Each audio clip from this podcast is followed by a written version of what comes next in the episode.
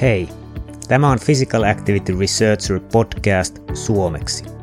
Vankka tiedepohja, käytännöllinen ote ja vieraina kovia asiantuntijoita. Aiheina liikuntaa, hyvinvointia ja terveyttä. Podcastin tarjoaa istumiseen ja aktiivisuuteen erikoistunut Fibion Oy. Terve vaan kaikille! Mun nimi on Olli Tikkanen ja me tullaan keskustelemaan sellaisesta asiasta kuin ihon sähkönjohtavuus ja siitä, miten ihmeessä iholta voidaan mitata tärkeää informaatiota liittyen henkiseen tilaan ja vaikkapa työuupumukseen. Eli hyvin mielenkiintoista settiä luvassa. Meillä on tässä episodissa erittäin mielenkiintoinen ja asiantunteva vieras. Hän on toiminut tietojohtamisen tutkijana Tampereen yliopistossa ja on julkaissut tieteellisiä artikkeleita ja kirjat, tietojohtajan taskukirja sekä negatiiviset tunteet, positiivinen bisnes. Nykyisin hän työskentelee asiakkausjohtajan roolissa yrityksessä nimeltä Moodmetric. Toivottakaamme tervetulleeksi Henna Salonitsen. Tervetuloa Henna. Kiitos Olli, mukava olla täällä. Joo, mukava kun pääsit tulemaan. Tota, haluaisitko alkuun kertoa omista taustoistasi? Voit aloittaa mistä haluat. No joo, kiitos. Kiitos. Tota, no lähdetään vaikka tästä 2010 vuoden taitteesta. Ähm, mä oon alun perin kouluttautunut taloushallinnon tradenomiksi. Tein niitä töitä muutaman vuoden, mutta sitten kun jäin vanhempainvapaalle 2008, niin tota, siellä sitten totesin, että muahan kiinnostaa tämmöinen niin HR-ura enemmänkin. Ja tota, sitten siellä vanhempainvapaalla lähdin, lähdin tota, kouluttautumaan lukee hallintotieteitä ja sitten sen vanhempainvapaan jälkeen totesinkin, että mä haluan suorittaa koko tutkinnon ja sitten päädyinkin kokopäiväiseksi tutkinto-opiskelijaksi ja sain tuon hallintotieteiden maisterin tutkinnon. Mutta sitten siinä oikeastaan opintojen aikana aika vahvasti alkoi tulla, että voi ei mä en jaksa pelkästään opiskella, että mä haluan päästä työelämään. Ja tota, sitten mä olin ottanut tota, tuolta silloiselta Tampereen tekniseltä yliopistolta tämmöisiä, mitäs ne on, onko ne nyt niin sivuaineopintoja tietojohtamisesta. Ja innostuin, innostuin siitä aiheesta ihan täysin. Ja tota, siellä oli sitten yhdellä kurssilla haettiin tutkimusassistenttia, ja mä laitoin sitten saman tien hakemuksen sisään, koska oli jo vähän semmoinen olo, että pitäisi päästä myöskin tota, sitten niin tekemään töitä samalla. Ja tota, samalla kun viimeistelin hallintotieteiden maisterin paperit, niin ö, olin jo sitten aika vahvasti mukana tuossa tietojohtamisen tutkimuksessa mukana. Ja ensin tutkittiin kansallista aineetonta pääomaa, mutta sitten nämä meidän tutkimusintressit alkoi siirtyä tuonne tietotyön tuottavuuteen ja hyvinvointiin. Ja sieltä sitten No mainitsit nämä pari kirjaa. Nyt täytyy sen verran sanoa, että mä en itse siis kirjoittanut sitä negatiiviset tunteet ja positiivinen bisnes, mutta oli mukana siinä kirjoittamassa. Että siinä oli meitä useampi tutkija sitten koostamassa, mutta siinä tosiaan oltiin kiinnostuneita siitä, että minkälaisia tämmöisiä niin hyvinvointiteknologioita voitaisiin ottaa käyttöön, kun ollaan kiinnostuneita tietotyöntekijän niin kuin hyvinvoinnista ja tuottavuudesta, ja sitä kautta tutustuin Moodmetriciin. Joo, aika, aika mielenkiintoinen tarina, eli tavallaan oli siellä vanhempainvapaalla vähän aikaa, aikaa miettiä ja lähit vähän eri suuntaan ja siitä kiinnostuit vielä eri jutuista, että ilmeisesti teet nyt töitä, jotka, jotka oikeasti kiinnostavat sinua. Kyllä, ja kyllä mun täytyy sanoa, että kyllä mä aina olen tehnyt töitä, jotka mua kiinnostaa, mutta se mun tavallaan ura ei ole ollut kauhean lineaarinen, että se on polveillut aina sitä mukaan, mikä sitten on niin kuin näyttänyt, että hei, tämä onkin nyt se, mihin täytyy mennä, mutta tota, tällä hetkellä nyt viimeiset kuusi vuotta, ei kun viisi vuotta voisin sanoa, niin on ollut hyvin selkeäkin se suunta siinä, että mitä haluan tehdä. Kyllä, eli olette tehnyt tosiaan hyvinvointiteknologiaan liittyen ja tieto, tietotyöläisen jaksamiseen ja suorituskykyyn, niin haluaisitko kertoa enemmän näistä, näistä asioista? Mm, niin kuin tarkoitatko, että se niin kuin tutkimuksen kautta vai sitten, että mitä niin kuin nyky, nykypäivänä mitä on Joo, ihan, ihan voit kertoa mitä vaan, mitä vaan näihin asioihin liittyen tulee, tulee mieleen.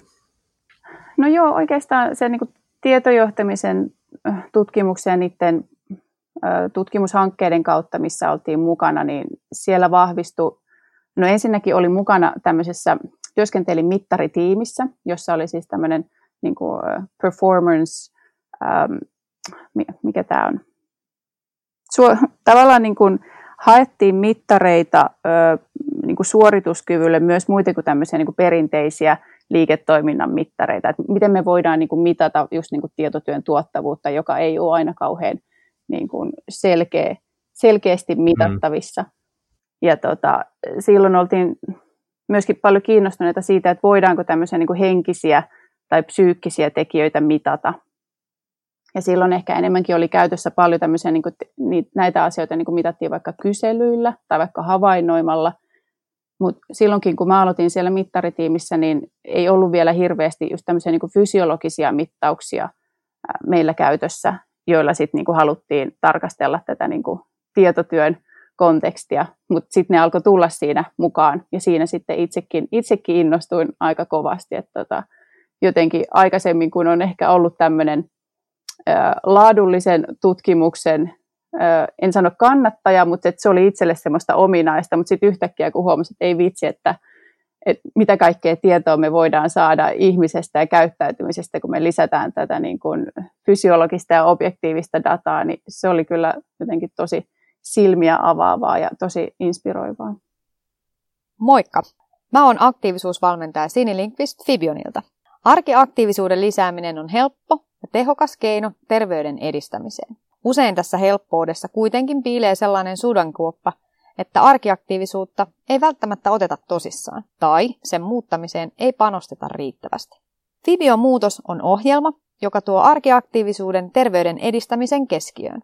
Fibion applikaatio, Fibion mittaus ja asiantuntijoiden innostavat tietoiskut on puristettu kolmen viikon superinnostavaan Fibion muutosohjelmaan. Tule itse mukaan tai kutsu asiakkaasi osallistumaan osoitteessa muutos.fibion.fi.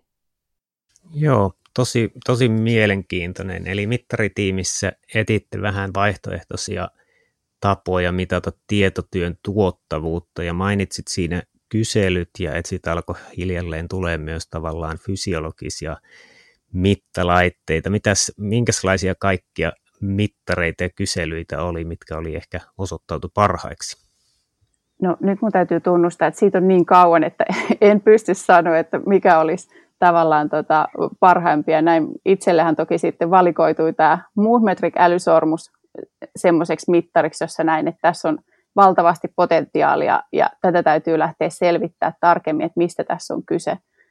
Mutta tota, Kyllä. kyllähän siellä oli sitten erilais, meillä oli yksi sellainen hanke, jossa hyvin vapaasti tavallaan testattiin erilaisia markkinoille tulleita, erityisesti just kuluttajakäyttöön tarkoitettuja ää, erilaisia mittalaitteita ja härpäkkeitä, että oli mm, jotain hengityksen tota, mittaavia laitteita. No sitten ihan sykevälivaihtelu, sehän nyt on ollut tosi pitkään, pitkään jo käytössä, mutta sitten tämä siis, niin kuin ihon sähköjohtavuuden mittaus oli, oli ihan uusi, uusi aihe, johon sitten oli tosi mielenkiintoista lähteä perehtymään. Kyllä. Ja jos mennään siihen ihon sähköjohtavuuden mittaukseen, niin mitenkäs, mitenkäs tavallaan sen historia, milloin se on kehitetty ja miten se on siitä, siitä edennyt? Joo, ihon sähköjohtavuuden mittaus, se on, se on tota, ihmisille tulee aika monesti yllätyksenä, että se on ollut ö, käytössä jo 1800-luvun lopulta lähtien, että se ei ole millään tavalla niin kuin uusi tapa mitata ihmisen fysiologiaa. Että tota, mitä tämä nyt on sitten jo melkein 140 vuotta ollut, ollut tiedossa, että tämmöinen tämmöinen tota, signaali ihmisen kehosta saadaan, mutta ehkä se syy, minkä takia se ei ole sitten taas niin kuin meidän valtavirran tiedossa niin hyvin, niin on just se, että mittaukset on oikeastaan täytynyt tehdä laboratorioissa, koska signaali on hyvin, hyvin herkkä liikkeelle ja sitten muille tämmöisille artefakteille. Eli on pitänyt sitten olla niin kuin hyvin, hyvin paikallaan ja piuhujen päässä kiinni. Ja nyt sitten nämä niin kuin teknologian kehityksen myötä niin on tullut markkinoille laitteita, joilla voidaan tuoda se mittaus labran ulkopuolelle, joka sitten taas tutkimuksellisesti avaa aivan uudenlaisen näkymän, näkymän siihen, että mitä uutta tietoa me voidaan saada ihmisistä ja vuorovaikutuksesta sillä, että me tehdään näitä mittauksia pitkäkestoisesti ja sitten siinä normaalissa arjessa. Mutta tota, tosiaan 1800-luvun lopulta on jo, on jo ollut tiedossa, että tämmöinen signaali on olemassa. Ja tähän siis mittaa puhtaasti sympaattisen hermoston aktiivisuutta. Eli mm, kansankielellä voisi sanoa, että stressireaktiota. Kyllä, eli me nähdään stressireaktio. Tota, haluaisitko kertoa vielä sitä fysiologista taustaa, että tavallaan mitenkä se, että aivoissa tapahtuu jotakin, niin vaikuttaa sitten ihon sähköjohtavuuteen? Joo, eli silloin kun aivoissa tapahtuu jotain, mikä saa jotain aktivaatioita sympaattisessa hermostossa, eli sympaattinen hermosto, joka on meidän autonomisen hermoston toinen haara, niin tota, silloin kun sympaattinen hermosto aktivoituu, niin ihon pinnalla tämmöiset ekriiniset hikirauhaset aktivoituu ja alkaa puskea lisää hikeä. Ja tota, siitä voidaan sitten mitata, mitata tuo ihon sähköjohtavuus. Ja nyt on ehkä hyvä, hyvä olla tietoinen siitä, että meillä on kahdenlaisia hikirauhasia. Meillä on ekriinisiä, eli näitä tosi pieniä, ja sitten on tämmöisiä niin kuin apokriinisia, mitä esimerkiksi löytyy kainaloista, näin niin sel- selkeästi ymmärretään, että siellä on, siellä on hikirauhasia. Ja se fysiologinen reaktio, mikä siinä just niin kuin tapahtuu, että usein tämä ihon sähköjohtavuuden mittaus suositellaan tehtäväksi joko kämmenpuolen ihosta, jalkapohjasta tai sitten otsalta – ja se syy on siinä, että näitä ekriinisiä hikirauhasia on siinä niin tiheessä, että se signaali saadaan siitä parhaiten. Ja se ei tarkoita sitä, että käden täytyy hikoilla niin kuin silmin nähden, jotta se signaali saadaan, vaan se on hyvin niin kuin, tota, saa pien, pienestä niin kuin, tavallaan aktivaatiosta sen signaali. Kyllä, eli, eli tavallaan jos kertaan, niin vakuushermo aktivoituu ja lähettää tavallaan viestiä ekriinisiin hikirauhasiin, jotka erittää hyvin, hyvin pieniä määriä hikeä, jota me pystytään mittaamaan, ja se on ilmeisesti suorassa suhteessa sitten tavallaan siihen vakuushermon aktiivisuuteen, onko näin? No, no ei oikeastaan vakuushermo. Vakuushermohan sitten taas on sen niin kuin parasympaattisen hermoston puolella. Et sitten tämä niin kuin stressipuoli tai tämä niin kuin sympaattinen hermosto liittyy. Eli tämä ihon sähköjohtavuus kertoo ihan pelkästään siitä puhtaasti sympaattisen hermoston aktiivisuudesta. Eli se, että silloin kun meidän aivoissa, ja siis no käytännössähän meillä on koko ajan stressireaktio päällä, eli meidän autonominen hermosto huolehtii siitä, että meillä on tärkeät elintoiminnot pysyy päällä huolimatta siitä, että ajatellaanko me niitä tietoisesti.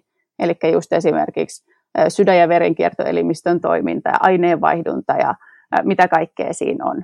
Eli jos meidän sympaattinen hermosto jostain syystä lakkaisi toimimasta, niin kyllä se sitten tarkoittaisi sitä, että meillä olisi elämä aika lailla ohi.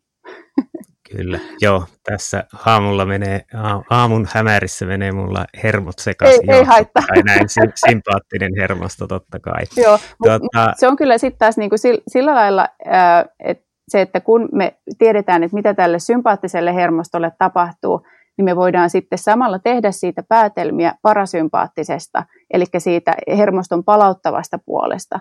Eli se autonominen hermosto toimii ikään kuin keinulauta, ja tämä sympaattinen on vähän niin kuin kaasu, jolla pumpataan niin kuin eh, elimistöön energiaa, ja sitten taas silloin, kun se on niin kuin aktiivinen tai tosi aktiivinen, niin silloin se tarkoittaa sitä, että tämä parasympaattinen puoli, eli kehon palauttavista toiminnoista vastaava hermoston osa, niin se joko vaimenee tai menee jopa pois päältä. Eli sillä keinulautamaisesti toimii. Niin tota, et vo, voidaan tehdä kyllä sit päätelmiä siitä palautumisesta myös tämän signaalin avulla. Kyllä. Ja tota, minkälaista tavallaan tulkintoja tästä signaalista voidaan, voidaankaan oikein sitten tehdä? No tätä ihon sähköjohtavuutta, sitä on, niin kuin kerroin, niin sitä on labroissa tutkittu tosi pitkään, yli, yli sadan vuoden ajan. Ja tota, se on, on huomattu, että siitä on erityistä hyötyä ollut niin psykofysiologian tutkimuksessa. E, erilaisia mielenterveyden häiriöitä on sillä tutkittu, koska tämä signaali reagoi tosi herkästi just emotionaaliseen, eli tunneperäiseen ja kognitiiviseen, eli tiedolliseen kuormitukseen. Ja tämä niin kuin reagoi herkemmin monesti kuin itse, ihminen itse saattaa ehkä edes tajuta. Ja tästä on oikeastaan aika hyvä aasinsilta siihen, että tätähän on käytetty, ehkä semmoinen tunnetumpi sovellus tälle mittaukselle on valheenpaljastusteknologia. Eli vaikka ihminen tietoisesti sanoo, että en ole tehnyt jotain, niin siellä hermostossa tapahtuu, tapahtuu kuitenkin se tavallaan vaste, joka sitten paljastaa sen, että no tämä olikin itse asiassa valhetta. Kyllä, ja sanoit, että tavallaan se on herkkä liikehäiriöille, niin onko näin, että jos joudun valheen paljastustestiin ja haluan huijata siinä, niin kannattaako sormia liikutella sitten siinä testissä? Hyvä kysymys. Kerro mulle sitten, jos olet käynyt siellä ja mitä tapahtuu. Kyllä mä luulen, että tota, nykyään myös labroissa on aika, aika hyvät mittalaitteet sille, että, että tota, saadaan siinä tilanteessa eliminoitua se liikehäiriö, mutta tota, hyvä kysymys, joo. Joo, ja, ja kun sanoit tavallaan, jos tuota liike, liikehäiriötä mietitään, mäkin olen joskus kauan sitten mitannut jossakin, ja muistaakseni yritettiin mitata, mitata autolla ajamisen, ajamisen aikaan tavallaan yhtenä muuttujana sitä, ja sitten kun tavallaan henkilöiden piti, piti kuitenkin siihen auton rattiin koskea, koskee, niin se signaali ei ollut hirveän hyvää. Me ei oltu ehkä, ehkä asiantuntijoita siinä, siinä oli paljon, paljon muita, muistaakseni parikymmentä signaalia, mitä me, mitä me mitattiin, mutta se, miten paljon se liikehäiriö sotkee sitä mittausta ja miten siitä päästään, päästään eroon, onko se tavallaan digitaalisella filtteröinnillä vai miten se käytännössä menee? No mun täytyy sanoa, että mä en ole tässä ihan paras ammattilainen vastaamaan tähän kysymykseen. Että meillä olisi kyllä tuo meidän teknologiajohtaja Henri Rimminen, joka esimerkiksi on meillä tätä asiaa käsitellyt. Mutta se, mitä siinä käytännössä tapahtuu, niin suodattamalla sitä signaalia voidaan, voidaan tota, sitä liikehäiriöitä poistaa siitä. Että tota, al- algoritmi siinä takana, joka sitten tekee sitä laskentaa, niin pystyy siihen vaikuttamaan.